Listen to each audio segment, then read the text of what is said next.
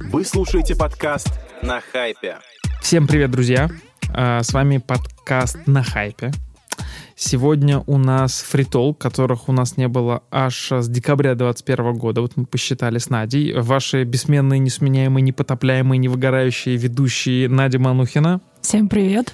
и Анар Рашидов, все еще не выгорающий. И сегодня у нас в гостях директор по спецпроектам команды АДВ Контент Саша Шлезингер. Саш, привет. Привет! Спасибо, что пришел. Вот вы не Спасибо, видите, что пригласили. Саша в супер стильном луке пришел сегодня, я его не узнал даже. Вот. Мы на самом деле... Мы фоточку добавим потом. Да, выпуску. точно, мы прикрепим, мы прикрепим фотку Саши. а маме напишем. скажу спасибо, что она меня одела. Мы сегодня хотим обсудить тему, которую мы с Сашей по телефону сформулировали как э, изменение компетенций специалистов в креативной среде, э, в креативной среде, простите, Да и с Руде И тоже. с Руде тоже, в принципе. После 24 февраля. А точнее, мы хотим понять, как поменяется набор хард и софт скиллов у людей, которые вот э, работали в креативных творческих а, индустриях, в том числе в маркетинге. Вот. Ну, мне начать? Ты Или знаешь, мысли? я, я, да, я на самом деле хотел тебя спросить в первую очередь, чтобы наши слушатели с тобой познакомились. Расскажи, как ты пришел вот к тому, что ты имеешь сейчас, к царю горы в АДВ-контенте. Как начинал вообще путь в маркетинге? Э, слушай, ну, у меня все достаточно просто и достаточно сложно. И, наверное, мой путь, он э, может сегодня немножечко помочь в общей теме и молодым специалистам, которые, возможно, это услышат, Так. позволит двигаться в определенном ключе. Потому Мгм. что, как в песне Гуфа и Басты, есть такие строчки о том, что китайцы едят все, что двигается, а все, что не двигается, они двигают и жрут. А здесь примерно такая же история, потому что... Наконец-то пришел гость, которому я могу цитату, э, цитировать Басту Гуфа. Ну да, это тоже был определенный э, момент в моей жизни. Э, Я очень хотел работать в креативе. Так. Я писал воодушевленные письма после окончания института и просмотра фильма «99 франков». Так. Я считал, что все устроено именно таким же образом. Дорогие съемки. А, не нужно обладать какими-то суперскиллами, достаточно иметь э, интересно работающую голову. И я писал, э, не зная и не будучи в тусовке, а, а в то время это было очень важно. Ты либо должен был демпинговать до определенных э, денег, а, либо ты должен был начинать с самых низов для того, чтобы тебя хоть как-то заметили. Вот. э, С самых низов не хотелось э, начинать, потому что уже зарабатывал определенные деньги, которые позволяли мне поддерживать определенный образ жизни. Поэтому я писал воодушевленные письма различным креативным директорам э, различных агентств, проводил ресерчи, а кто как работает, какие-то комментарии на составе читал. Писал им письма про свой жизненный путь на почту. Никто никогда мне не, не, не отвечал на них. И после этого волшебным образом э, я смог попасть в отдел спецпроектов э, Advanced Digital, Мгм. который входил в группу АДВ. И понял, что, ну, то есть я обучился спецпроектам. э, Меня Олеся Шинелька, которая, э, э, которая была моим первым боссом, очень сильно деспотично воспитывала, что сейчас я понимаю и очень часто и в ее день рождения отписываю, что большое тебе спасибо. Если бы ты тогда не дала мне этот boost, я бы ничему не научился. И постепенно, понимая, что спецпроекты — это зачастую взаимодействие с подрядчиками, контроль брифа, и это, в принципе, менеджмент, я понял, что категорию можно двигать, если я пойду на креативные курсы. На креативные курсы я сходил, понял, что это все, что голова у меня работает в правильном направлении, и после этого После этого начал проводить шторминги и какие-то креативные инициативы выносить в рамках своей работы. Также в презентации начал добавлять информации, что мы делаем не только спецпроекты, но и разрабатываем креативные подходы и прочие всякие штуки.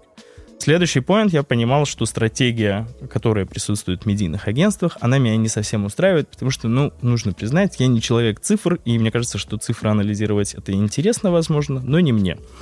Поэтому мне хотелось э, обладать некой иной экспертизой. Я пошел поучился тренд-форкастингу, о котором я вам говорил до того, как мы начали подкаст. А, И в рамках тренд-форкастинга я открыл для себя вообще волшебнейший мир того, как можно анализировать данные, как можно смотреть на смежные категории, как можно смотреть не на прямых конкурентов, а на то, что делается в принципе в технологических разработках или каких-то каких-то новых креативных решениях абсолютно из других индустрий, которые можно применять в рамках наших клиентов. Слушай, а какие-то годы?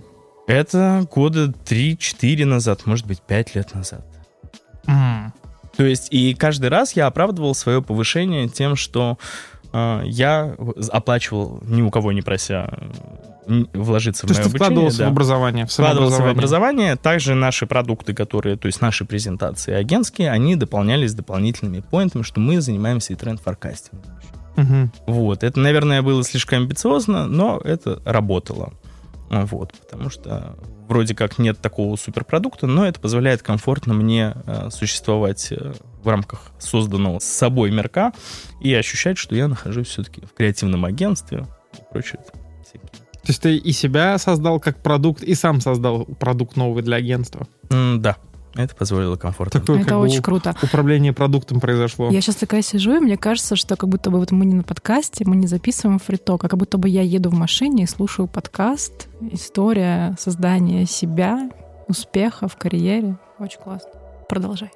Ну, это, наверное, вопрос про честолюбие. И вот к вопросу про 24 февраля и что произошло. Да, наверное, ничего не произошло. Ну, то есть, если мы раньше ориентировались на какие-то, возможно, международные ценности и черпали экспертизу оттуда, а они вдруг ушли или нас ограничили в чем-то, то почему бы нам не понять, что мы думаем очень круто, каждый является индивидуальной личностью, каждый может пытаться абсолютно смело в таком ограниченном режиме самые бешеные свои идеи выдавать, оформлять, пытаться их э, быть к ним максимально критичным и пытаться предлагать своим боссам, пытаться быть полезным в новых сферах, пытаться вкладываться в самообразование. Потому что сейчас период, ну, нужно признать, это тренировка на кошках когда у тебя есть полноценно работающие все отделы, и твои инициативы а, могут рассматриваться и получать обратную связь с абсолютно разных сторон. То есть за спрос денег никто не берет. Тебя будут оценивать как реальный продукт, но практически это тренировочный такой период и режим. Слушай, это забавно, потому что ты говоришь про то, что мы сейчас все находимся в таком большом периоде, когда можно что-то пробовать. А С другой стороны, например, там многие управленцы, с которыми я общаюсь, они говорят, что сейчас не время экспериментировать, нужно концентрироваться только на конкретных продуктах, которые дают там осязаемый cash flow.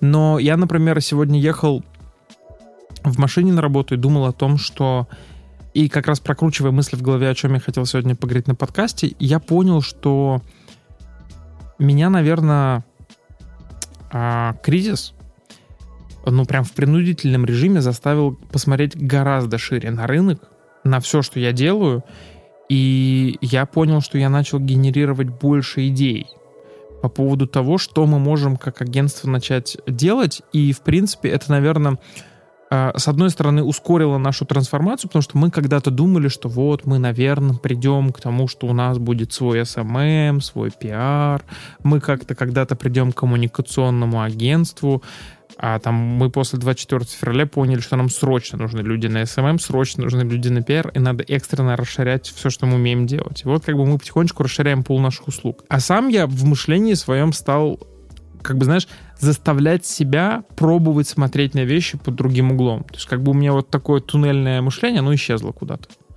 Ну, это же круто. Э, Да, это круто, с другой стороны... С другой стороны, знаешь, вот, возможно, это мой внутренний перфекционист. Он все время как бы самобичеванием занимается. Он говорит, а ты уверен, что это лучшее решение? Точно это лучшее решение? А вдруг можно было сделать лучше? И иногда это как будто бы вот из-за этого ты стоишь на месте, но я себе напоминаю, что лучшее враг хорошего. Ты себе напоминаешь, что можно было бы сделать хуже, а ты сделал нормально. Я иногда стараюсь не думать об этом, что можно было сделать хуже. Анар, думаешь, что ты укрепляешь и создаешь новые нейронные связи? Это, будет- тоже правда, да.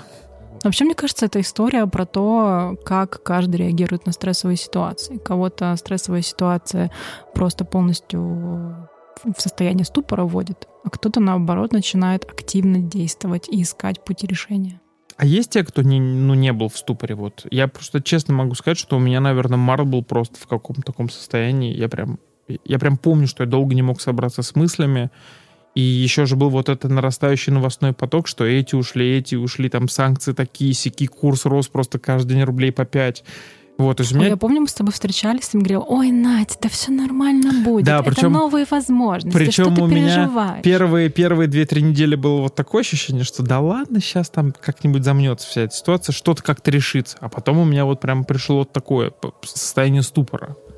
Ну, Вот. ты же на топовой позиции в своем агентстве, поэтому твоя мотивация, твоя уверенность, твое спокойствие может быть очень сильным тем плечом, на которое хочет э, опереться Да. абсолютно каждый сотрудник. э, И наша миссия не только э, быть эффективными в рамках PNL, но если ты еще морально можешь порадовать себя, что ты кому-то помог в каком-то личном плане или успокоить, это тоже очень важно. Это правда. Тут важно двигать все, что не двигается вокруг себя, и как бы стараться как бы делать это с улыбкой. Как китайцы. Как Да. китайцы, да. В этом плане они молодцы. А как вы, кстати, думаете, мы пойдем по пути китайцев? Это очень сложно. Мне кажется, что сейчас будет концентрация все-таки на внутренние продукты. Вот, и как показывают все исследования, да, вот, Мгм. э, что я не понимаю, правда, как это все произойдет, но прогнозируется, что средний бизнес будет умирать, и будут какие-то кустарные производства, какие-то люди, которые шьют сами одежду. Самозанятые. Самозанятые. Шьют... э, Нет, это микромануфактуры, которые там А. э, лепим чашечки, э, шьем одежду, шьем шапочки, делаем заколочки. И все это э, уходит в маркетплейс. Ну, то есть, возможно, у этого будет какой-то интересный виток. Знаешь, кстати, возможно, что мы стоим на пороге самого большого пинка для российского предпринимательства, которое могло, можно было себе представить. И, наверное, все уже тысячу раз увидели этот мем про то, что вся молодежь, которая жалела, что упустила поезд возможности 90-х, просьба выйти на перрон, поезд разворачивается. Вот. То есть, как бы... Я, я больше, знаешь, о чем думаю? Судя по новостям, мы прям видим, как государство увеличивает свою протекционистскую роль и старается зайти в какие-то новые индустрии. То есть там вот новый закон, который начинает действовать в отношении рекламных рынков с сентября 2022 года, да, сейчас его там пытаются отодвинуть, но тем не менее. Увеличение роли государства в, в кинопроизводстве, увеличение роли государства там в театральной жизни. И то есть как бы нам это все кажется очень страшным, а, ну, там, возможно, кому-то я имею в виду, да, то есть как бы много негатива в СМИ на этот счет, э, там, в- скажем, в такой среде э, креативно-творческой. Но я вот недавно смотрел презентацию, посвященную тому, как меняется медиа-ландшафт в России в сравнении там с Ираном и с Китаем. И, как выяснилось, вот, например, в Китае сильнейшая роль государства в качестве, вот именно в контроле какого-то идеологического наполнения. То есть там, например, нету ни одного OTT-кинотеатра, где на первой странице нету пяти вот этих главных плашек, где Си Цзиньпинь рассказывает, что у Китая растет экспорт. При этом это гигантский рынок, который просто имеет огромное количество крупных игроков, э, которые борются друг с другом за создание лучших условий там, для контент-мейкеров. То есть вот мне кажется, что на самом деле есть шанс у России, и вот, возможно, даже у креативной среды, что там государство зайдет на какую-то часть рынка, остановится, то есть как бы вот займет какую-то позицию такого контролера идеологического, а все остальное от- отдаст на откуп рынку. Ты знаешь, я э, в данной ситуации отношусь ко всему со здоровой злобой, а, потому что я задавался вопросом про а где же российская идентичность. Мы живем абсолютно по западным меркам и меряем свою успешность какими-то фишками в виде телефонов, трендов, которые задают западные селебрити, а российская идентичность со своей самобытностью, она как-то уходит на второй план. Интересная мысль. Ее просто не существует. Если ну, появляются какие-то ребята, которые там сзади себя хор военных в клипах ставят, либо же э, девушка, которая поет э, с каким-то таким э, русским фольклорным э, стилем. Манижа. А, а, ну, манижа, да. Нет, я скорее тут про поле Мгм. что-нибудь и какой-нибудь дабстеп на заднем плане.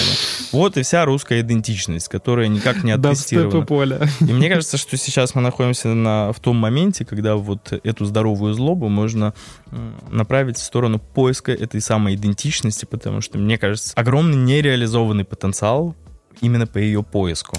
Ты знаешь, я вспомнил анекдот про про то, как у Александра Первого во время а, бала 13 года в Париже, м, значит, случается такой интересный диалог, где он у одного из генералов а, армии, победоносной, собственно, вошедшей в Париж, безусловно, он спрашивает, мол, «А, генерал, оглянитесь, кого вы видите вокруг? Он говорит, ну, вот Багратиона вижу. Он говорит, да, и кто? Он говорит, грузин. Он говорит, а еще кого вы видите? А, а вот вижу там э, вашего там придворного советника. А он кто? Он австриец. А вот, а вы кто? Он говорит, а я француз. Он говорит, а знаете, кто мы все вместе? Он говорит, да. Кто? Он говорит, мы русские. То есть мне вообще, в принципе, кажется, что поиск российской идентичности это такая, как бы, знаешь, э, задачка, как из сказок. Пойди туда, не знаю куда, потому что Россия это же, ну, реально котел, это микс. Но я с тобой согласен с тем, что на мой взгляд, какое-то долгое время у нас в культуре преобладали ориентиры вот западной цивилизации. Я согласен, и, наверное, э, это самое сложное, что сейчас предстоит э, и потребителю, и там креативным средам, и вообще всем людям, это полное изменение вот как бы привычек. То есть вот у нас полностью должны поменяться паттерны поведения, а, там, начиная от того, что у нас теперь будет там 5% BMW и Мерседесов и 95 Хавалов, Kia там, и Hyundai, и у нас будет меньше айфонов и больше самсунгов, да, там кому-то из нас троих это точно Э. нравится. Вот. Да, и, э, но это все не может не влиять на коренные какие-то изменения в голове, вот на, на ценностные ориентиры, на что мы ориентируемся вообще. Вспоминается момент э, про Олимпиаду, которая проходила в Сочи. Мгм. Конечно, э, после Олимпиады было много всяких э, разбирательств и моментов, но в момент, когда группа Тату исполняла песню «Нас не догонят» на крутейшем стадионе, и как это все выглядело, у меня были мурашки по коже. И это, наверное, один из немногих моментов той идентичности, которые связаны и с технологическими э, различными крутыми приемами, которые были применены в рамках этой Олимпиады, Мгм. и драйвом, который несла эта группа, и всеобщим вайдом, который объединял людей. Это круто. Мне кажется, что вот сейчас можно искать подобные пути того, как о себе заявить ярко. Это некий челлендж для каждого из нас и для всех, кто нас слушает. А я напоминаю, что мы находимся на подкасте. На хайпе. Да. Ой, вас так интересно слушать, что мне даже вставить нечего. Надь, расскажи, как у тебя изменилось э, отношение к своим скиллам после 24 февраля? Что у тебя поменялось в развесовке? Вот давай так, какие скиллы стали на, встали на первое место, а какие ты, так сказать, э, задвинула Слушай, санкционный а, список скиллов? ну первое это, конечно, стресс, э, кризис менеджмент, безусловно. Когда ты работаешь в такой большой глобальной корпорации, э, предаваться панике — это самое последнее, что нужно делать. Второй скилл — это терпение, потому что очень много классных креативных проектов, которые ты понимаешь, что если бы вот сейчас можно было бы осуществить, это было бы прям вау, и решила бы все цели и задачи стратегии годовой бренда. Но ты понимаешь, что просто вот терпение и труд все перетрут, ты потихонечку-потихонечку готовишь какие-то вау крутые идеи и ждешь того самого классного момента, терпишь, когда можно это все реализовать. С одной стороны, это очень грустно. С другой стороны, ты живешь неким таким сладким предвкушением в ожидании того, когда и рынок, и общественность будет готова к тому, чтобы снова воспрянуть и зажить прежней, прежней жизнью. Но для этого, вероятно, что-то должно поменяться. Сделаем свое агентство, назовем его «В стол». А, Это некая такая онлайн-платформа, которая позволяет тебе за небольшую абонентскую плату а, загружать а, брифы по параметрам и находить идеи, которые были проработаны в стол всем рекламным рынком.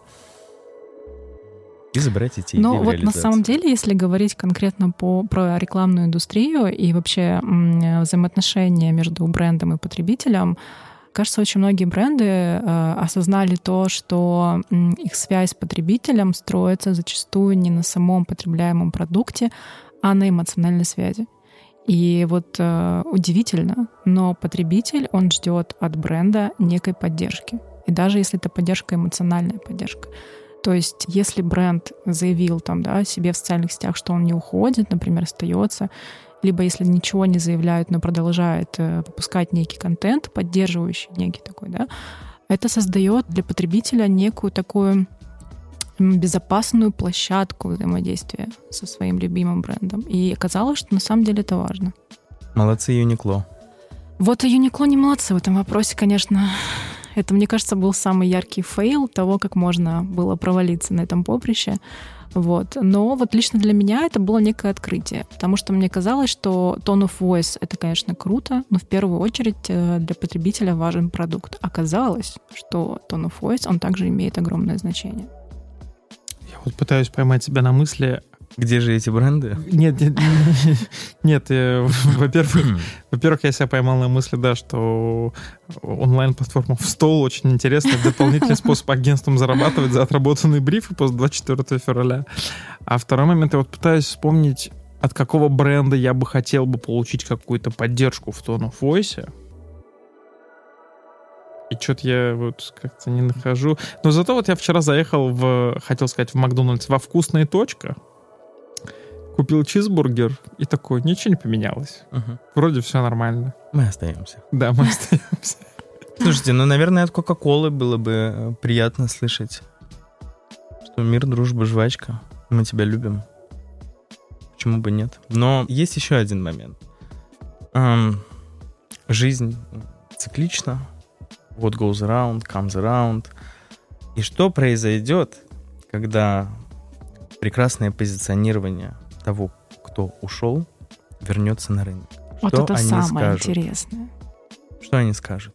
Мы все осознали? Мы снова мы семья из рекламы майонеза? Но мне еще вот, если там говорить уже, да, там про уход неких брендов, многие ушли, э, ну, это, мне кажется, было процентов, наверное, 70 на 30. Кто-то ушел, потому что понял, что в данных конкретных условиях э, продолжать рекламные кампании невозможно, да. А второе — это логистика усложняется, что, соответственно, повышает стоимость цен, а рынок, потребительская способность покупателя не готова платить такие деньги. И большая часть брендов ушла по неким идеологическим принципам. И отсюда возникает вопрос, что очень многие люксовые бренды в свое время э, шили форму, поставляли некие аксессуары для нацистской Германии. Вот. И всем известный факт, какие конкретно бренды. И тем не менее, спустя огромное количество лет эти бренды всеми любимые и люксовые занимают определенную нишу. Так вот, да, бренды поддерживали нацистскую Германию, но они ушли из России по идеологическим принципам. И мне кажется, что вот вопрос, что они скажут, когда вер- вернутся, он такой прям сложный. Невозможный. А Вы верите вообще вот э, в институт репутации для бренда, честно? Потому что вот э, ты сказала, да, ну ты конкретно про бренд Босс говоришь, это понятно. Ребята из Босс, так сказать, э, Шанель. Ш- Я не знал про Шанель, но вот б- с брендом Босс я видел огромное количество картин, где там Адидас. вермахтовские, да, офицеры выглядят, конечно, очень стильно, мягко говоря. Вот, в бренде Босс. Короче, что хочу сказать, простите за такую такое слово, как короче.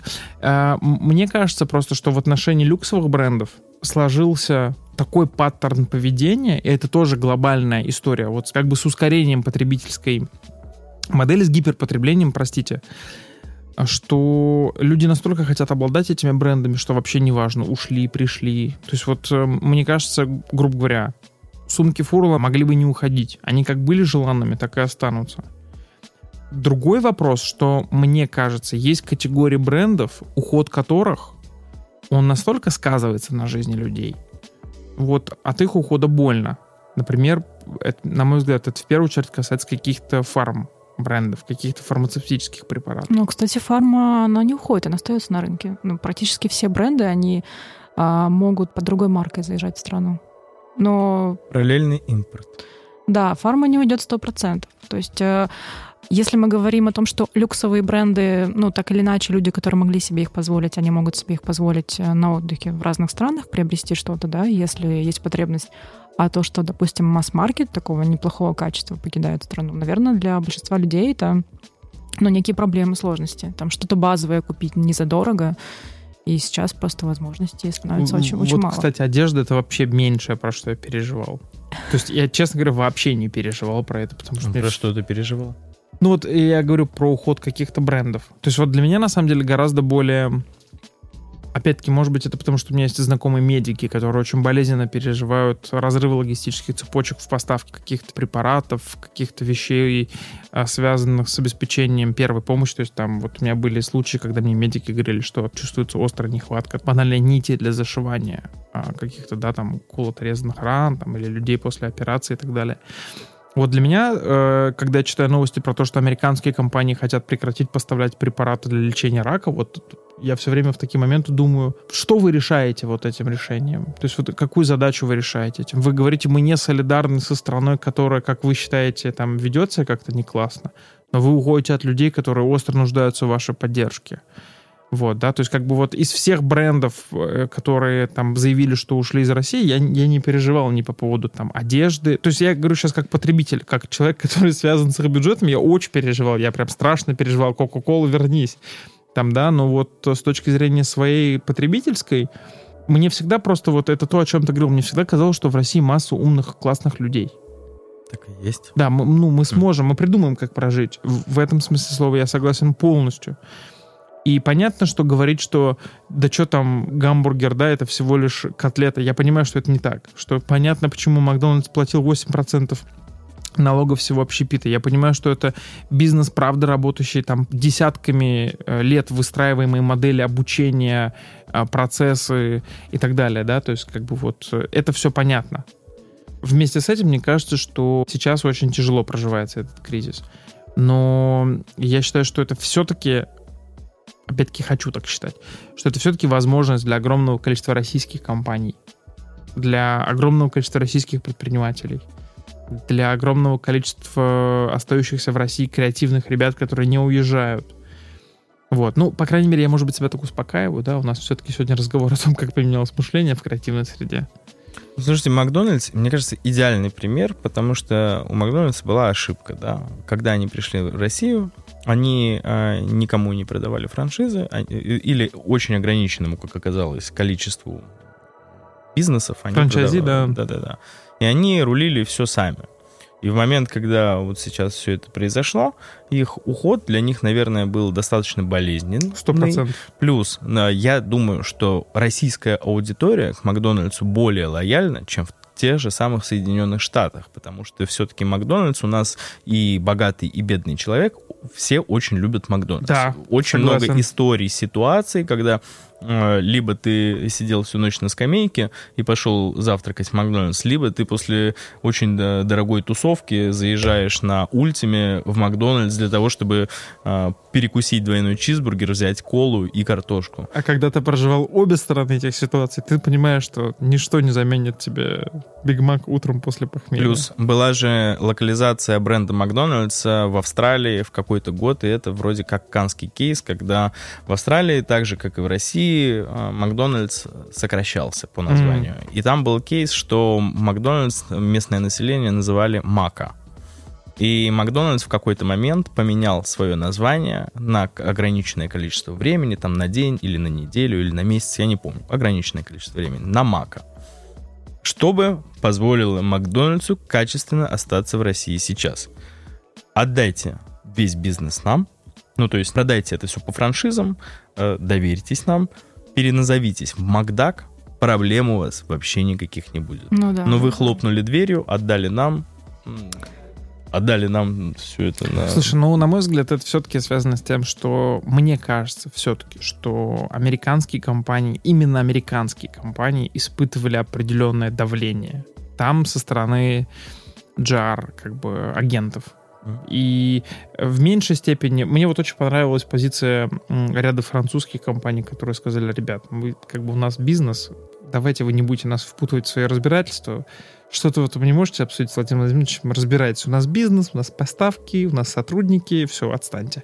Вот это, на мой взгляд, как бы самая крутая как бы позиция, потому что мне искренне кажется, что а, бизнес, он на то и бизнес, что он не, он не рождается в категориях красиво или некрасиво, хорошо или нехорошо. Бизнес либо эффективный, либо неэффективный. Все, вот как бы я в такой парадигме живу. Ну просто сейчас в медиа есть определенный тренд отмены кого-то неугодного. Поэтому бренды любят отказываться от сотрудничества или там какие-то компании от э, тех, э, кто им не угоден по каким-либо морально-этическим причинам. Вот И у меня, вот- кстати, произошла почти полная отмена а, вот этой мысли, что какие-то задачи мы в работу не берем. Ну вот как раз-таки, да, про трансформацию рынка, да, вот э, Я, может быть, как индустрии. еще коммерческий директор, просто столкнувшись с PNL в такой адский кризис, как это мой первый такой большой кризис, на самом деле, когда я свожу там дебет с кредитом и думаю, так, сейчас я пойду скажу ребятам, что они меньше начинают получать, вот, и у меня вот в том году еще было такое мышление, что нужно строить очень узкую экспертизу в каком-то конкретном направлении рынка и научиться лучше всех делать какие-то конкретные задачи. Вот у меня, наверное, к середине мая окончательно сформировалось понимание, что нужно строить систему цикличного обслуживания бренда, где ты умеешь все, где ты никуда на сторону бюджетов не отдаешь, и ты не отказываешься ни от каких задач, потому что ты не знаешь никогда, в какой момент у тебя закончится cash flow. Вот мне CEO всегда говорил, Гриша мне всегда говорит, что, Анар, ты никогда не знаешь на самом деле, в какой момент количество денег на рынке изменится. А помнишь, мы с тобой, Надя, много на подкастах говорили, что мыльный пузырь инфлюенса дуется, дуется, дуется. И мне все время казалось, да как они закончатся? Они приходят с бюджетами все больше, больше, больше, больше. И тут как бы бац, и теперь просто ты живешь в состоянии, наверное, где ты все пытаешься анализировать, эконометрику каждого проекта. Ты думаешь не как отказаться от этой задачи, а как ее взять с минимальными нагрузками на команду, как перераспределить ресурсы. Ну, видишь, ты создаешь новый продукт, потому что ты оцениваешь путь брифа. Плюс также мы иногда получаем задачи, и нам они кажутся абсолютно глупыми. Потому что мы начинаем оценивать э, другого человека, который нам эту задачу ставит, и мы думаем, блин, да дурацкая задача. И если раньше в комфортное время мы могли позволить себе некую личностную оценку, которая стоит за этим брифом, и подумать, человек не прав, мягко так скажем. А, Человек не понимает, зачем он работает в рекламном рынке. Человек не эксперт, человек не профессионал, человек говорит какие-то глупости. Это вообще не бриф. То сейчас мы абсолютно гибко стараемся посмотреть на любую задачу. Соответственно, мы раз- развиваем и soft skills, такие как эмпатия, а, пытаться услышать другого человека. Но если он пришел к тебе с задачей, если раньше мы посылали человека, то мы сейчас по-доброму пытаемся уточнить, а что же ты имел в виду? И подучить его, как правильно заполнять, наверное, бриф. Я недавно для себя, вот в продолжении твоей мысли, я поймал, слушая тебя, я поймал себя на мысли, что это оставалось в моем подсознании, что я какие-то брифы могу оценивать через призму от своей оценки чужой экспертизы. То есть я, э, ну вот ты сейчас как будто бы, знаешь, из бессознательного в сознательное вытащил это, так сказать, это знание. Надя, ты говорила, что меня не существует, и я на самом деле Анар сошел с ума. Мы сегодня с Сашей до подкаста обсуждали фильм «Револьвер», и вообще Саша — это, так сказать, лучшая часть моего подсознания получается. Вот, Круто. я понял, что я недавно разговаривал с нашим аккаунт-директором Олесей, и я недавно сформулировал себе, что вообще весь агентский бизнес... Олеся топ. Да, Надо сказать здесь это обязательно. Олеся, Спасибо спасибо большое. большое. Спасибо, Олеся Саша. такая трудяжка вообще. Да, я, надо будет Саша, а, надо будет Олесе вырезать вот этот кусок подкаста и поставить его куда-нибудь на рингтон или там, чтобы она Извини, слушала я тебя почаще, сейчас да. быстро перебью на такой небольшой нюанс. Зафиксируй, пожалуйста, мысль. Мы вот тоже... э, есть один момент, который я формулирую и доношу его до подрядчиков, и это до большого пула подрядчиков. Я говорю, что сейчас наступили времена новой искренности. Мгм. Новая искренность, когда мы готовы совместно с вами делать общий, единый продукт, его пилить, файн-тюнить и выдавать его клиенту. Да. И это э, некий вин-вин, потому что мы позволяем экономить время друг друга глобально. Но, допустим, у меня нет дизайнеров. И в рамках большой истории, которую мы сейчас вам го- готовили, ребята отрисовали даже мерч. Блогерское агентство отрисовало мерч для очень крупного проекта, разработало логотип. И вот это времена новой искренности. Мы взаимодействуем на абсолютно новом уровне. И это позволяет, как я уже сказал, и оптимизировать время, быть партнерами и на каждом этапе правильно взаимодействовать. И перед сдачей этого предложения, почему про Олесю? Олеся пишет мне в почту, мы знаем, что завтра у вас защита, держим за вас кулачки, ребят, давайте. Класс. Это очень круто, Да, когда вы вместе болеете за продукт, поэтому... Тут, эм, ты знаешь, ты сказал про новую искренность, и ты опередил мою мысль, потому что я хотел сказать, что главное, вот что я для себя сформулировал, чем занимается любой агентский бизнес, это правильное управление ожиданиями. Потому что к тебе всегда приходит бренд с какой-то задачей, он вот как-то видит ее решение, у него есть ожидания. Зачастую в попытке как бы доказать свою правоту и свою экспертизу мы начинаем, так сказать, искать истину, чего вообще делать не нужно, потому что, ну, истину ищут, да, в других местах, в Доме Божьем, условно говоря. И эм, то, о чем ты говоришь по поводу новой искренности, и то, о чем говорю я в части управления ожиданий, очень важно, почему мы так включились в проработку брифа с вами. Потому что а, ты пришел, и ты с самого начала очень правильно сформировал ожидания от того, сколько работы предстоит проделать, что никто не гарантирует никакой результат.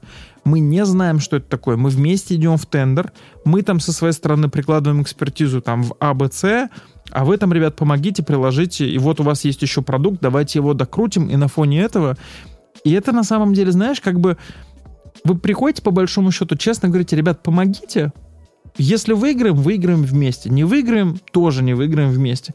И это гораздо лучше, чем вот классический подход, когда, коллеги, у нас есть бриф, нам от вас нужно решение, у вас такой-то DL, и ты каждый раз еще думаешь, ну, А знаешь, это как э, взрослый отец спрашивает ребенка, а что тебе мешало это сделать раньше?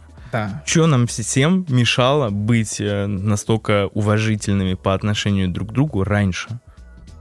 Да ничего. Ну, то есть, если нас эта ситуация так изменила... Раньше все были, вот опять-таки, поскольку рынок рос, ты все время боялся упустить какой-то кусок пирога.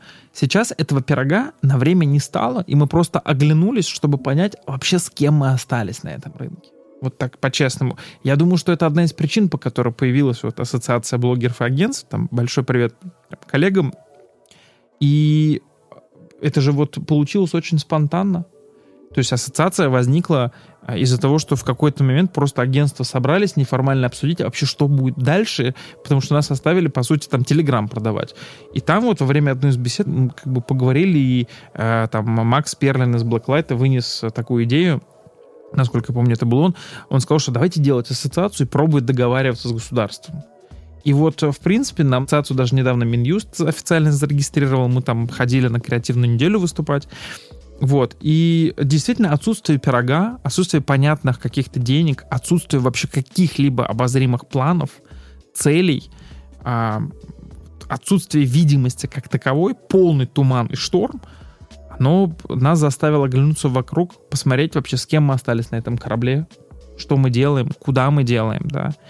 И я не знаю, как в больших агентствах сейчас, да, потому что я пока что слышу, что как бы идут, продолжаются сокращения. Вот у нас в маленьком агентстве мы, мне кажется, еще сильнее сплотились. То есть вот как бы... И работы и так всегда было много, сейчас ее стало больше, но по ощущениям мы стали еще сплоченнее. Вот. Можно в топ про бриф? Давай. Моя клиентская боль, когда ты пишешь э, агентству... Спонсорская интеграция Швепс. Хайп-кола. А, да? Это хайп-кола, да. Да. Спасибо, Анар. Так. Когда ты пишешь каким-то агентствам э, свою идею и ждешь от них как раз-таки вот некой такой искренности, давайте там встретимся, созвонимся, обсудим, что тебе говорят, ой, а можете заполнить бриф? А там по пунктам, там, тан дан дан дан дан ты не хочешь сидеть, э, тратить свое время Это, кстати, на, вот, на э, заполнение брифа. То, о чем я всегда говорю ребятам, не просите клиента заполнить бриф, вас пошлют. Вот. Созвонитесь и, помогите Я ему такая, заполнить ну, этот бриф. ладно, конечно, грустно, но окей, к другому агентству. Там, привет, у нас есть такая вот идея, такой запрос, там можете ну, подумать в этом направлении. Тебе там, а заполните бриф. И думаешь, странно. И просто пишешь вот товарищу Анару, есть идея. И Анар такой, есть минутка созвониться. А это мне, кстати, на самом деле очень старая привычка. Я, причем я могу сказать так, что моя привычка созваниваться, с, э, она играет со мной злую шутку. Объясню почему. Я не помню, рассказывал в подкастах или нет, я очень спонтанно пришел в маркетинг. То есть я вообще... Ты, ты посмотрел 99 франков и пришел в маркетинг. А, а я... ты бойлерную. Ты будешь смеяться. Я посмотрел «Волка с Уолл-стрит», и меня друг привел работать в брокерскую компанию на Пресне. Это Пол... такой купи ручку. Мне, меня, кстати, на собеседовании просили продать Луну. Я ее продал. Потому что я понял, что это возможность получить привилегированный кусок земли там, где его, ни у кого еще его нету. Это инвестиции. Братишка, а ты что, хочешь приливы? Да-да-да. Покупай быстрее. Вот. Эм, и я всю свою жизнь работал в продажах. То есть я работал в школьные годы, я работал в Oriflame. У меня был значок там какого-то лучшего продавца. Хочешь быть красивой, спроси меня как. Да-да-да. Вот. Эм, потом я работал в связном. Потом я работал в брокерской компании, но я ушел через полтора года, когда случайно понял, как этот бизнес устроен. Поэтому я всем рекомендую не инвестировать, если вы не понимаете, как это работает. Потом я работал в консалтинге, в российской компании, которая вынуждена конкурировать с большой четверкой, и что такое конкуренция, холодные звонки и тотальная дисциплина, я тоже знаю. И потом, оставшись э, в долгах с незакрытыми кредитками, парень, который хотел читать рэп и не знал, куда ему пойти работать, оказался перед выбором. Какой-то странный менеджер по продажам рекламы у блогеров или опять пойти в инвестиции. И я подумал, да бог с ним, уже была не была, уже, ну вот хуже уже не будет. И пришел в хайп. И вот, как ты мог понять, я везде работал в продажах, везде через назначение встреч, везде через какие-то переговоры. И на последнем месте работы у нас был план по звонкам. То есть, если ты не звонил 7 звонков в день, ты просто платил штраф 1000 рублей. Uh-huh. И почему это сыграло и хорошую, и злую шутку? Потому что вот сейчас люди, с которыми мне нужно решить вопрос, я без страха беру трубку, поднимаю и обсуждаю что-то. Назначаю встречу, или договариваюсь на дебрифинг, или там пытаюсь как-то отрулить ситуацию. Но вот все ребята, кто моложе ко мне приходят работать, то есть как бы вот зумеры, да, для них позвонить это просто какой-то ужас. И когда я говорю человеку, не бойся взять трубку, позвонить и сказать, да, у нас случился провал, факап, давайте решать, мне все время говорят, звонить неэтично, я не буду звонить, я напишу. Я говорю, да твое сообщение затеряется, у человека 300 чатов непрочитанных. О, это про меня. У меня да, 300 вот, непрочитанных это, Я почему Наде звоню? Надя, ты можешь писать неделю. Надюш, Надюш, привет, дорогая. Надюш, пока не позвонишь, Надя вообще не видит, что ей кто-то пишет. Да, угу. правда. Вот, поэтому как бы я, в общем, как так... Мы с Надей друзья в Фейсбуке. Ну, ты знала это? Нет. Как поменялся креативный ландшафт? Люди стали узнавать друзей из Фейсбука. Да. О, кстати, как э, вот, э, ну, это не оф-топ вообще самый, а, опять оф-топ номер два. А, я занимала некую должность, похожую на ту, что сейчас э, в Huawei. Я шутила в близком кругу друзей, то есть мне всегда личку на Фейсбуке заваливали разного рода предложения а, с блогерами, SMM, спецпроекты. Ну и, соответственно, ну, ты открываешь, читаешь, если предложение интересное, персонализированное в первую очередь, то ты, может быть, как, как там, там связываешься, что-то вместе делаешь. Если предложение просто, ну, как рассылка пулу клиентов, ну, просто игнор. И очень многие сообщения в личке я просто даже не открывала.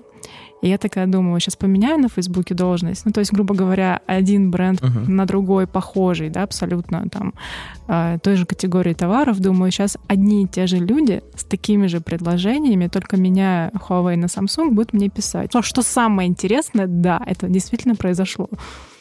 То есть люди просто стали заваливать личку с предложениями просто, по сути, меня Huawei на Samsung. Это, это, это грустно, особенно сейчас. Очень плохие слезы.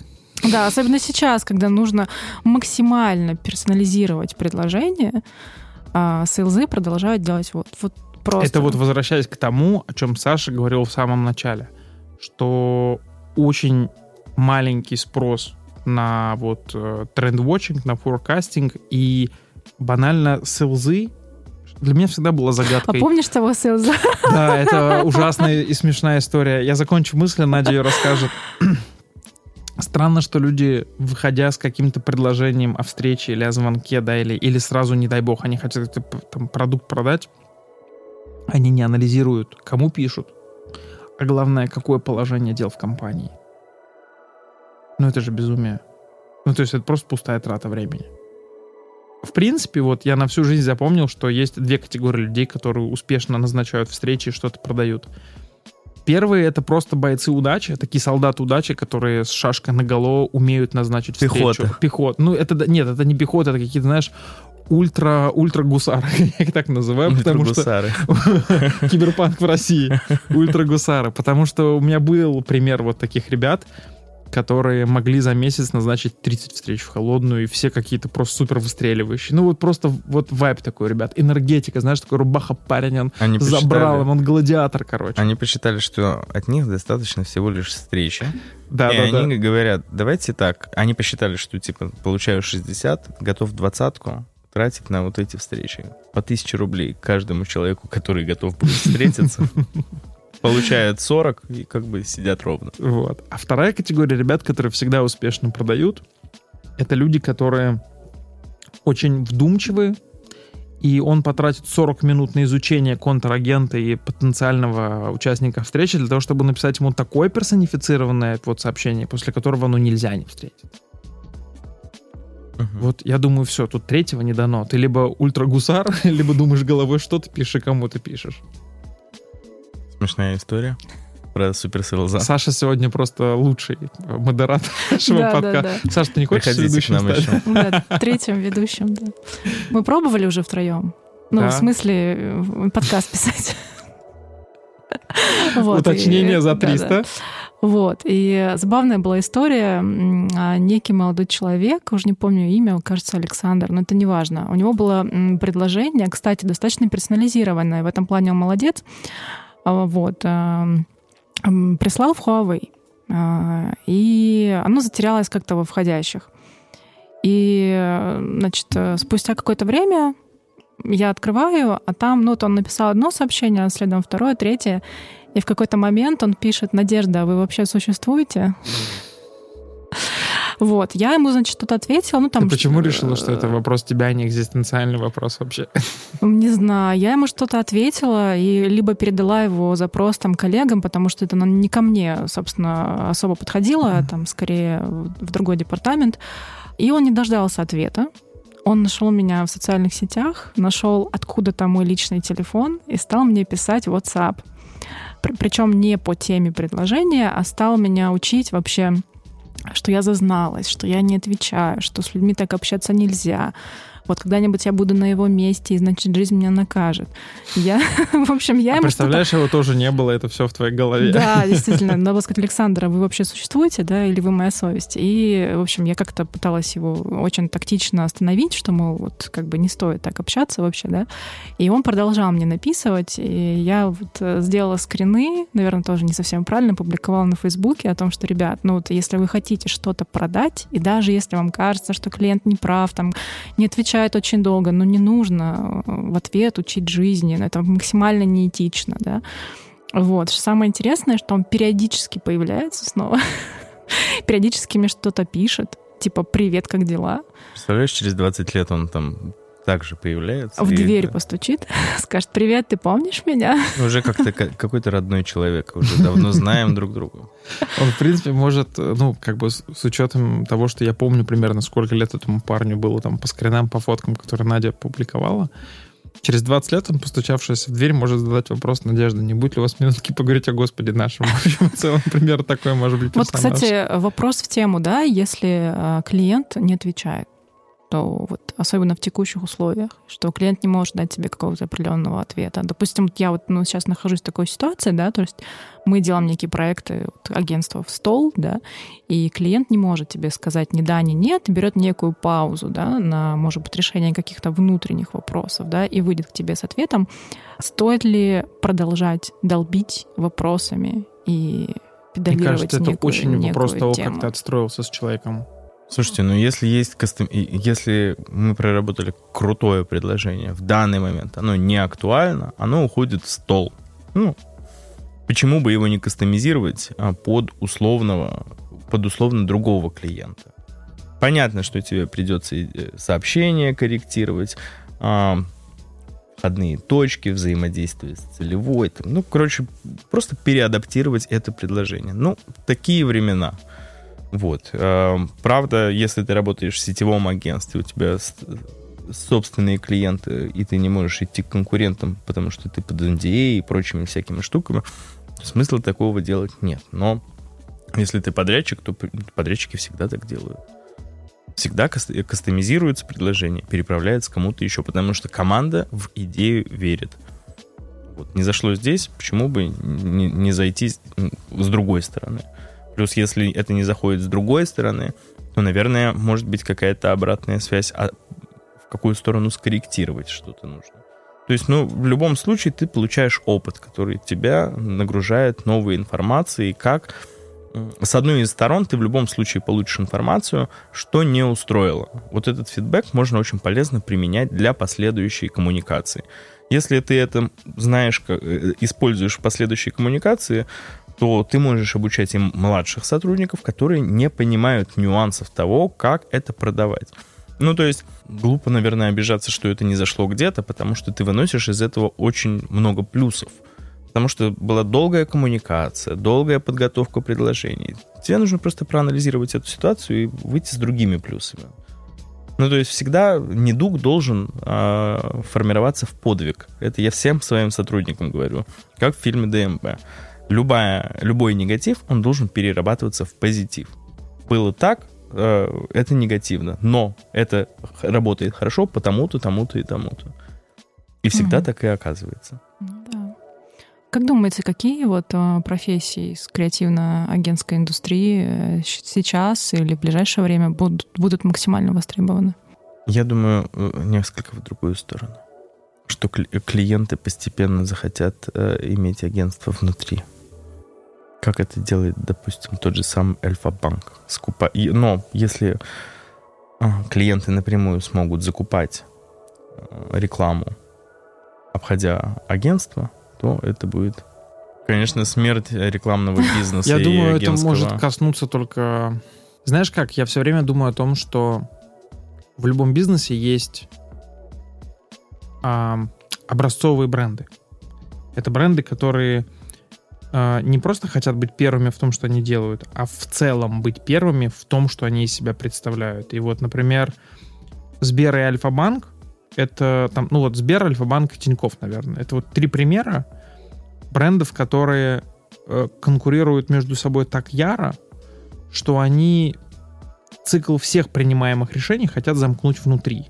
Просто у них чуть-чуть разные подходы. Если у Альфа-банка и у Тинькова это супер крутые внутренние команды, да, то там экосистема Сбера это целое агентство, которое у них внутри там ищет лучшие решения. И мне кажется, что пытаться стать лучшими в своих индустриях и позволить себе держать внутри штат э, людей, это ну, неразрывно связаны между собой вещи. То есть как бы не пойдет, грубо говоря, там какой-то крупнейший цементный завод или цементный бренд на то, чтобы держать внутри большую команду, э, еще и потому, что у него, наверное, нет такого медиавеса, как, например, у банков. Ну, у него просто задачи немножко другие. Да. И, и, у него SEO, понимаешь? Ему важно быть в первой строчке по цементу. Да. Тут не про лояльность, не про красивую историю. Вот, кстати, по вопросу, какие профессии могли бы новые появиться, да, или как бы могли трансформироваться. Вижу э, глобальную проблему всех экосистем. Экосистема — это условно некий зонтик, в рамках которого существует огромное количество сервисов, и все это выглядит абсолютно волшебно. Но работая и изнутри экосистемы, и работая с экосистемами, я вижу, какая большая сложность эти экосистемы мэчить в рамках единого предложения. И это касается абсолютно всех игроков рынка, что существует сервис доставки еды, существует онлайн-кинотеатр, но чтобы сделать что-то на них совместное, приходится одной, а, одному юрлицу встречаться с другим юрлицом, каким-то образом все это считать, каким-то образом все это женить, и получается, что очень красивая история формируется из и палок. А тебе не кажется, что это связано с тем, что во многом корпоративные структуры... Так я сейчас тебе договорю, Да. э, что могут появиться новые, новые лидеры рынка, ну, конкретные персонали, которые будут каким-то образом мэчить структуры, э, мэчить э, идеи и экосистемы друг с другом. Ну, то есть сервисы в рамках единого креатива. Все это упрощать. Ну, то есть некая креативная надстройка в рамках каждой экосистемы, которая это будет все женить. Креативная Ну, что-то может быть типа инфлюенсер маркетинга и маркетплейса а-ля Озон- Озон Моменты. Ну, вот что-то, наверное, такое.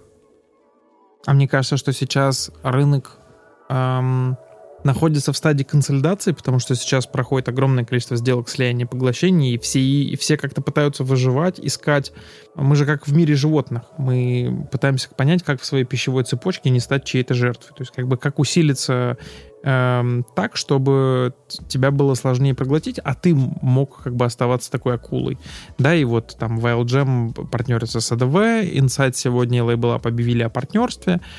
Я к чему это говорю? О том, что когда ты начинаешь набирать активы какие-то крупные, консолидировать их или отказываешься от чего-то лишнего, всегда наступает момент, в который для того, чтобы расти, тебе дальше нужно упрощать. И вот мне кажется, мы как раз прошли долгий период, когда бренды усложняли, внедряли новые структуры, департаменты. Знаешь, как э, есть такое на SoundCloud знаменитый звук, который называется планерка Арама. А, Арам Вот. Габриэляна? Арам Ашотович. Арам Ашотович в Life News. Ой, а всем, можно мне это? всем, кто не слушал, я рекомендую. И вот он там говорит такой тезис, что у вас контролер над контролером на контролере. То есть как бы долгие годы бизнес шел по пути, где там актив, еще один актив, еще один актив, директор по росту здесь, директор по росту тут, менеджера по синергии, э, там креативный директор здесь, креативный директор там. То есть как бы было очень много людей, очень разветвленные структуры. И я помню, что я в прошлом году, вот как в воду глядел, смотрел интервью Фридмана, Михаила. Да мы с который тобой в прошлом году прям воду Да, глядели. просто да, надо было ставки ставить. Ставки на спорт. Вот. Большие выигрыши. Вот. И как раз господин Фридман говорил о том, что корпоративная структура пирамидального характера, она себя изжила. И я как раз себя поймал на мысли, что м, в хайпе как раз сейчас такая структура, где есть я, у меня есть account-director, под ней group head, под ней аккаунты, там, джуны, то есть как бы такая пирамидка. И я думал, как бы от нее уйти, и э, господин Фридман говорит, что вот эти большие структуры себя изжили, потому что они неэффективны. Это долго принимаемое решение, это медленно находящая информация, это не быстро, не эффективно, не изящно. И что рынок придет к модели, где есть горизонтальные команды из узкого количества специалистов, которые могут решать широкий круг задач, но их мало, они все быстро это умеют делать, они внутри сами умеют принимать решения, что эффективно и что неэффективно.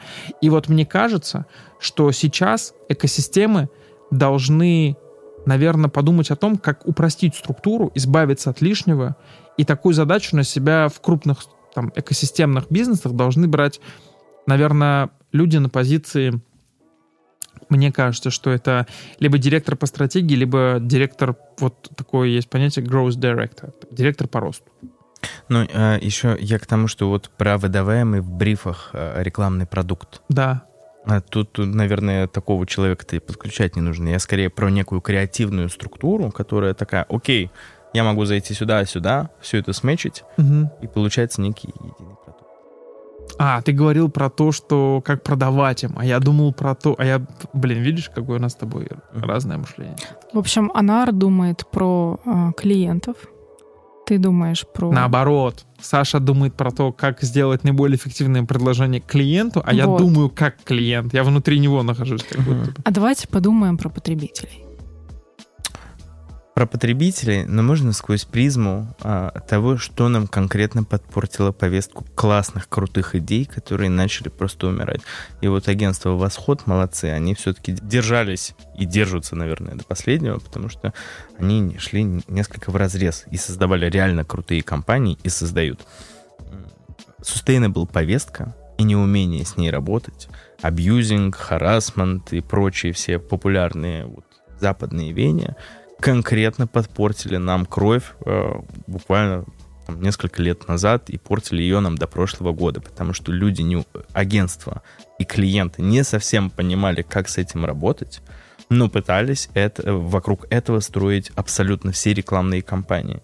И получается, что у нас появлялся некий кастрированный креатив, который не мог э, рассуждать смело, вольно блогерские компании. Даже я делал блогерские проекты, в рамках которых мы обрезали комментарии известных, э, взрослых, э, уверенных в себе личностей до э, некой такой рафинированной истории, которая понравится бренду и никого не оскорбит. Хотя инфлюенсер ничего оскорбительного не говорил. Он высказывал свое мнение, но по теме. Оказывается, темы тоже трогать нельзя.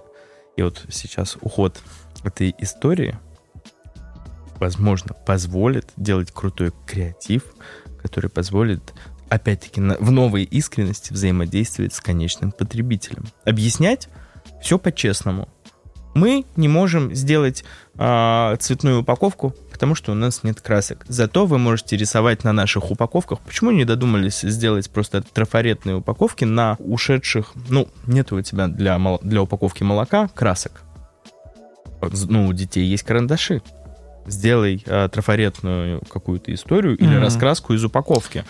Это вот гибкость подхода э, и искренность позволят э, лоялить аудиторию. Вот как говорила Надя, что э, когда бренды уходили, что не продукт для, для потребителя на первом месте, для потребителя э, отношения, отношения бренда очень важно. Знаешь, на какой мысли я себя сейчас поймал? Вот то, что ты говоришь, это ведь э, банальный пример бережливого производства. Тренд на бережливое производство, который к нам пришел из Японии, а, он пришел еще в 15-16 году.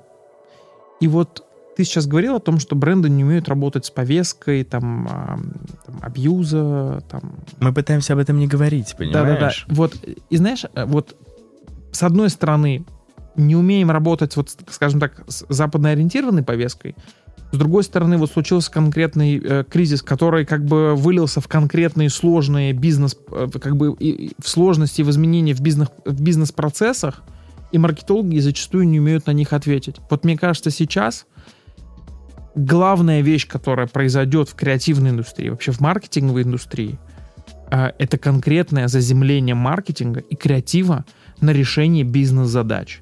То есть вот у вас нет ощущения, что последние пару лет – был тренд на кейсы ради кейсов, на цифры ради цифр, на презы ради пресс. И на социальную повестку отдельно взятой личности, рассказавшей собственную историю от лица бренда. Мне было тяжело, но я стала сильная, я иду вперед. Ну, come on, а почему вы пытаетесь международные ценности перекладывать на Россию и ориентироваться на Россию исключительно по Москве? Вы отъезжали когда-нибудь за 100-200 километров от России и расскажите девушке, которая молится на своего молодого человека и любит его абсолютно... Беззаветно. Беззаветно, да. Таким, какой он есть. Таким, какой он есть, рассказать э, историю э, девушки, которая вот ну, в общем, поняли. Это я, я говорю всем тем, кто очень как бы негативно относится к тем, кто остается, и как бы всех вокруг подмывают уехать. Я все время говорю, что смысл глобализации заключается не в том, чтобы Россию э, превратить э, в какой-то некий глобальный мир, а важно признать, что Россия это уже большая часть глобального мира. И э, ты абсолютно правильно говоришь, что вот отъехать на там 300 километров от Москвы, да, или просто вот всем рекомендую один раз сесть в машину и попробовать проехать на машине там до куда-нибудь там до Ростова. Посмотреть там Воронеж, Таганрог, Волгоград, Ростов, съездить в Дагестан, посмотреть, как там живут. Живут, это ведь тоже часть России. И вот именно сейчас мне кажется, что вот вся эта, так сказать, эфемерная, накрученная повестка, она должна исчезнуть. Потому что вот у бизнеса остались конкретные проблемы. И если вот маркетинг это не решает, то зачем он вообще? А, как сказал глава нашего государства на ПМФ, мы должны отказаться от политики мнимых сущностей и прийти к, э, э, к политике реальных ценностей. Это в принципе... И вот ты вот, кстати, тоже говорил про момент о том, что сейчас консолидируются рекламные агентства, блогерские агентства. И мне кажется, что сейчас есть прекрасный повод наладить диалог с государством, потому что мы очень часто воспринимаем государство как машину, ну то есть как машину, которая не не принимает ничего мнения, кроме своего. Но она не ведет Но диалог, не расположена не к ведет диалогу, диалог. да. А мы пытались как-то выстроить диалог э, на понятном языке, желая все разложить по полочкам и объяснить, как это все работает и для чего это должно работать. Как, э, потому что обычно всегда сидит какой-нибудь человек в костюме, ну, вы же понимаете, какая сейчас вот история, а у нас рост вот здесь такой-то. Все говорится... Секунду, э, просто Расул Чебдаров вошел в наш подкаст, потому что, да, друзья, надо Да. понимать. Нужно, нужно понимать, молодое поколение теряется. Ну, вот, то есть какие-то такие истории говорятся, которые и так без нас известны. А кто как работает блогерский рынок и о том, какие инициативы стоит продвигать. Вот, кстати, про приложение Япи очень много думал. Тоже вчера. К вопросу о подкасте. Самое интересное, у нас в команде э, Future Generation Lab э, был молодой человек, он уже, к сожалению, покинул нас, э, перешел в другую компанию, ну, ну, не суть важно. И он с начала года этого нам все ходил и говорил, Япи, Япи, смотрите, крутая альтернатива ТикТоку. Он в ГПМ перешел. Нет. И мы такие, да что за Япи, зачем? Ну, не надо нам это Япи, у нас ТикТок есть. Собственно, 24 февраля. И мы такие, «М, может быть, Япи попробовать? Ну, кстати, у Япи вот прекрасный и брендинг, и вот коммуникация, мне кажется, у них очень стильно, круто, модно, молодежно. Но а кто им, кто планирует их медийное размещение? Вот я э, аудитория потенциальная Япи. Почему я вижу их рекламу на третьем кольце, на Арбате и еще где-то? Ну, то есть я, я не вижу в релевантных для меня каналах. Их что, не пускают? Это как этот, знаешь, это такой квест, ты его должен разгадать. М. Я вот, э, думая про... Ты приводил слова Владимира Владимировича на ПМФ про, про несуществующие, про мнимые ценности, да? И я вспомнил «Пиратов Карибского моря», где глава Остинской компании говорил, что, все, что все невещественное вдруг стало несущественным, а несущественное стало невещественным. И вот думаю, вот это да, конечно, во времена живем. Слушай, ам, я вот пытаюсь, как бы, знаешь, выбрать какой-то мостик к тому, чтобы начать э, резюмировать наш подкаст. Но беседа идет чрезвычайно хорошо. Кстати, был фидбэк э, от некоторых наших слушателей, и нас попросили делать выпуски подлиннее. Подлиннее. Да. Это мне надо куда-то в календаре придумать тогда 25 час в день себе, чтобы умудряться и работать, и, и успевать все это делать. Какой же выбрать мостик, чтобы закончить этот подкаст? Ну, Ты хочешь домой поесть. Можно смело обрезать самыми нестандартными образами. Типа стоп снято, Стоп стоп снято. записано. Пока. Нет. Такой, знаешь, в духе... В духе... Я даже не знаю, в духе кого можно так завершать подкаст. Нет, на самом деле я вот что хотел сказать. На самом деле я в начале подкаста ам, ловил себя на мысли, что не хочу, чтобы наш подкаст как-то уходил в сторону сегодня. А он поехал уже. А он вообще успел сегодня пропутешествовать и влево, вправо, и вверх, вниз, и, так сказать, на 360 пару раз развернуться. И мне кажется, что это нормально, потому что оценить то, как поменялось мышление и набор скиллов э, людей, которые работают в маркетинге и в креативной среде, в отрыве от всех тех вещей, которые мы сегодня обсудили, просто невозможно. И по большому счету, вот у нас сегодня была такая возможность заглянуть в три разные черепные коробки, э, насколько это возможно, да, не прибегая к лоботомии. Всего одного человека. Сеанс Всего одного человека. да? Да, я напомню, что мне кажется, что есть Саша и Надя, и все это в моей голове. Вот. Э, Проснись. Да, и получилось... Блин, а вот если я себе ущипну, то как бы рубль вернется на какой-то вменяемый курс 30, как было в 2014. Да нормально уже все с курсом. Ну Что ты? Мне кажется, мы с собой поменялись местами. Вот раньше я тебя успокаивал, теперь ты меня. Вот, но да, я хотел сказать, что получился очень крутой подкаст. Спасибо большое, Саша. Можно говорить бесконечно, на Давайте самом деле. еще. Да. Ну, в смысле, Еще? не сейчас, а в следующие разы. Я с удовольствием. Мне понравился этот опыт, потому что на самом деле в жизни очень не хватает просто так встретиться с кем-нибудь и поговорить на определенные темы, потому что все мы привыкли жить в рамках определенных матричных проблем или решений. Пятница, значит, мы идем в бар там понедельник мы идем на работу. То есть мы очень регламентируем наши собственные взаимоотношения и общение. Mm. Подкаст это оказалось, оказывается, что можно так вот помедитировать, поразмышлять. Вот, кстати, ты сказал про то, что мы очень мало а, общаемся, живем в каких-то очень матричных а, решениях. Я вдруг осознал, что я после 24 февраля стал очень много встречаться с людьми. То есть а вот я прям, наоборот. Я прям очень много, у меня, наверное, никогда не было так много встреч, как вот на, за, там, за май и июнь. Э, то есть я как-то вот вначале я закрылся, и встречался только там, знаешь, по самым необходимым встречам, там, самыми э, какими-то э, либо важными клиентами, либо важными партнерами.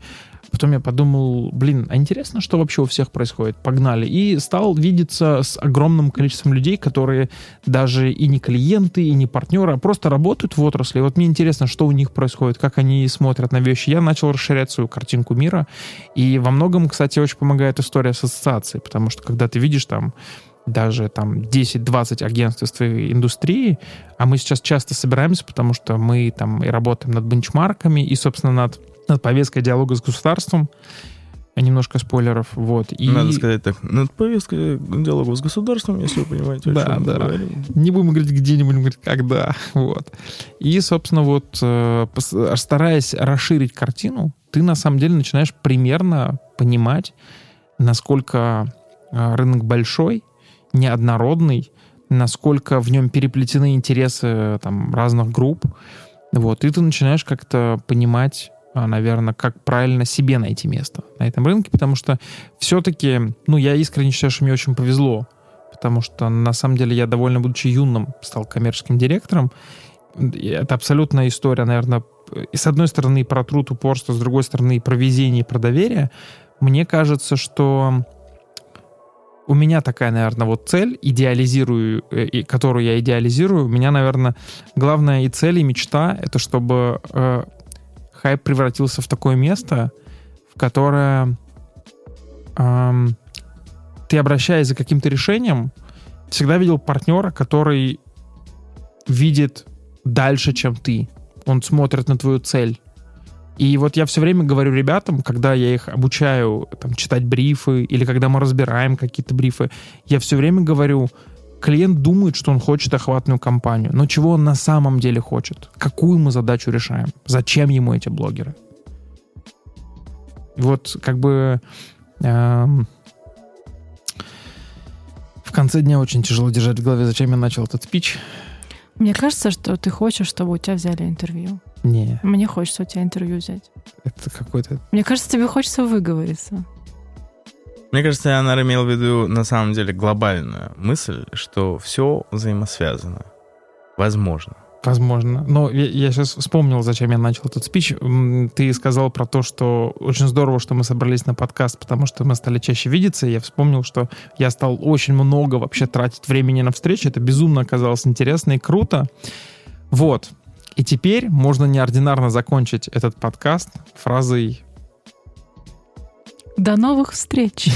Не-не-не, подождите, я хочу быть первым гостем подкаста, который заканчивает этот фильм... Э, ой. Вот ты и стал. Этот подкаст рекомендации, потому что косвенно э, в течение всего подкаста у меня была мысль о том, что действительно все взаимосвязано что если, э, если кажется, что что-то плохо, то посмотри под другим углом, это все хорошо. И в рамках этой всей истории есть шикарнейший фильм, который называется «Все, везде и сразу». Я всем рекомендую его посмотреть. Вам очень понравится, и вы это... поймете, что по-доброму относиться ко всему в жизни — это наш путь к спасению. Ну, это что-то недавнее, да? Это ну... недавнее, но невероятно крутое. Ну что ж, мы пойдем, наверное, работать. посмотреть этот фильм. Нет, я все, я не готов сегодня работать. Неделя была адской. Саша не даст соврать. Последний месяц был вообще тяжелейшим. Вот. Да, сейчас три часа ночи. Мы вырвались с работы. Пишем этот подкаст для вас. Мне кажется, Саша реально станет одним из самых незабываемых гостей, потому что он внес э, лепту в э, скажем так, в наш в качество юмора на подкасте, в какие-то изобретения. Чего нам не хватало. Да, мы, Такие мы были, мы были какие-то серьезные такие ребята. Прям, м. Такие, типа, да, как у нас список вопросов для гостя? А Саша такой, да, рекомендация. Ну, соответственно, повестки, наверное. Да. На самом деле, Саш, спасибо тебе огромное, что ты Спасибо, что нашел время. Мы с тобой не раз собирались на, так сказать, увидеться и переносили, и вот ты наконец-то добрался. Спасибо, что пришел. Спасибо за очень искренний диалог и вообще за твой искренний подход, потому что, честно, когда ты к нам пришел с э, вот этим тендерным заданием, я думал, Господи, мы же сейчас просто упоримся с ними это делать, но Саша невероятно расположил к себе, сказал, что, ребят, вот максимально искренняя позиция, либо погнали, либо не погнали. Я такой, да, погнали. На самом деле команда, э, за что спасибо тебе, я очень боялся передавать этот бриф разработку без своего контроля, но я передал, и через два дня команда такая, Анар, ты не нужен, мы сами все отрулим. И я такой, вау. Просто вау. И, блин, реально сработало. То есть вот мой внутренний контрол-фрик, он отпустил ситуацию, и все поехало, все стало работать само по себе, и теперь я шучу, что я вам не нужен, поэтому я пойду всеми, а вы дорабатываете презентации для клиентов до 9. Вот, Саш, спасибо тебе большое за приход, за брифы, за, За приход. искренность, да. Спасибо за приход. Анар, тебе тоже. Сань, спасибо за приход. Вот, да. Да, спасибо вам, дорогие слушатели, что слушали этот Чувак. запутанный... Чувак, да. Что слушали этот запутанный, местами не связанный, волнительный, эмоциональный, но интересный подкаст. Да. С вами были, э, вот вам неожиданно, Рашидова Надя и Манухин Анар, да, соберите, соберите сами, кто из нас кто. Вот, это был подкаст на хайпе. Режиссер Кустурица. Какой? Ни одного фильма Кустурицы не смотрел. Очень зря. Все, всем пока. Всем привет. Да, пока-пока. Пока. Спасибо.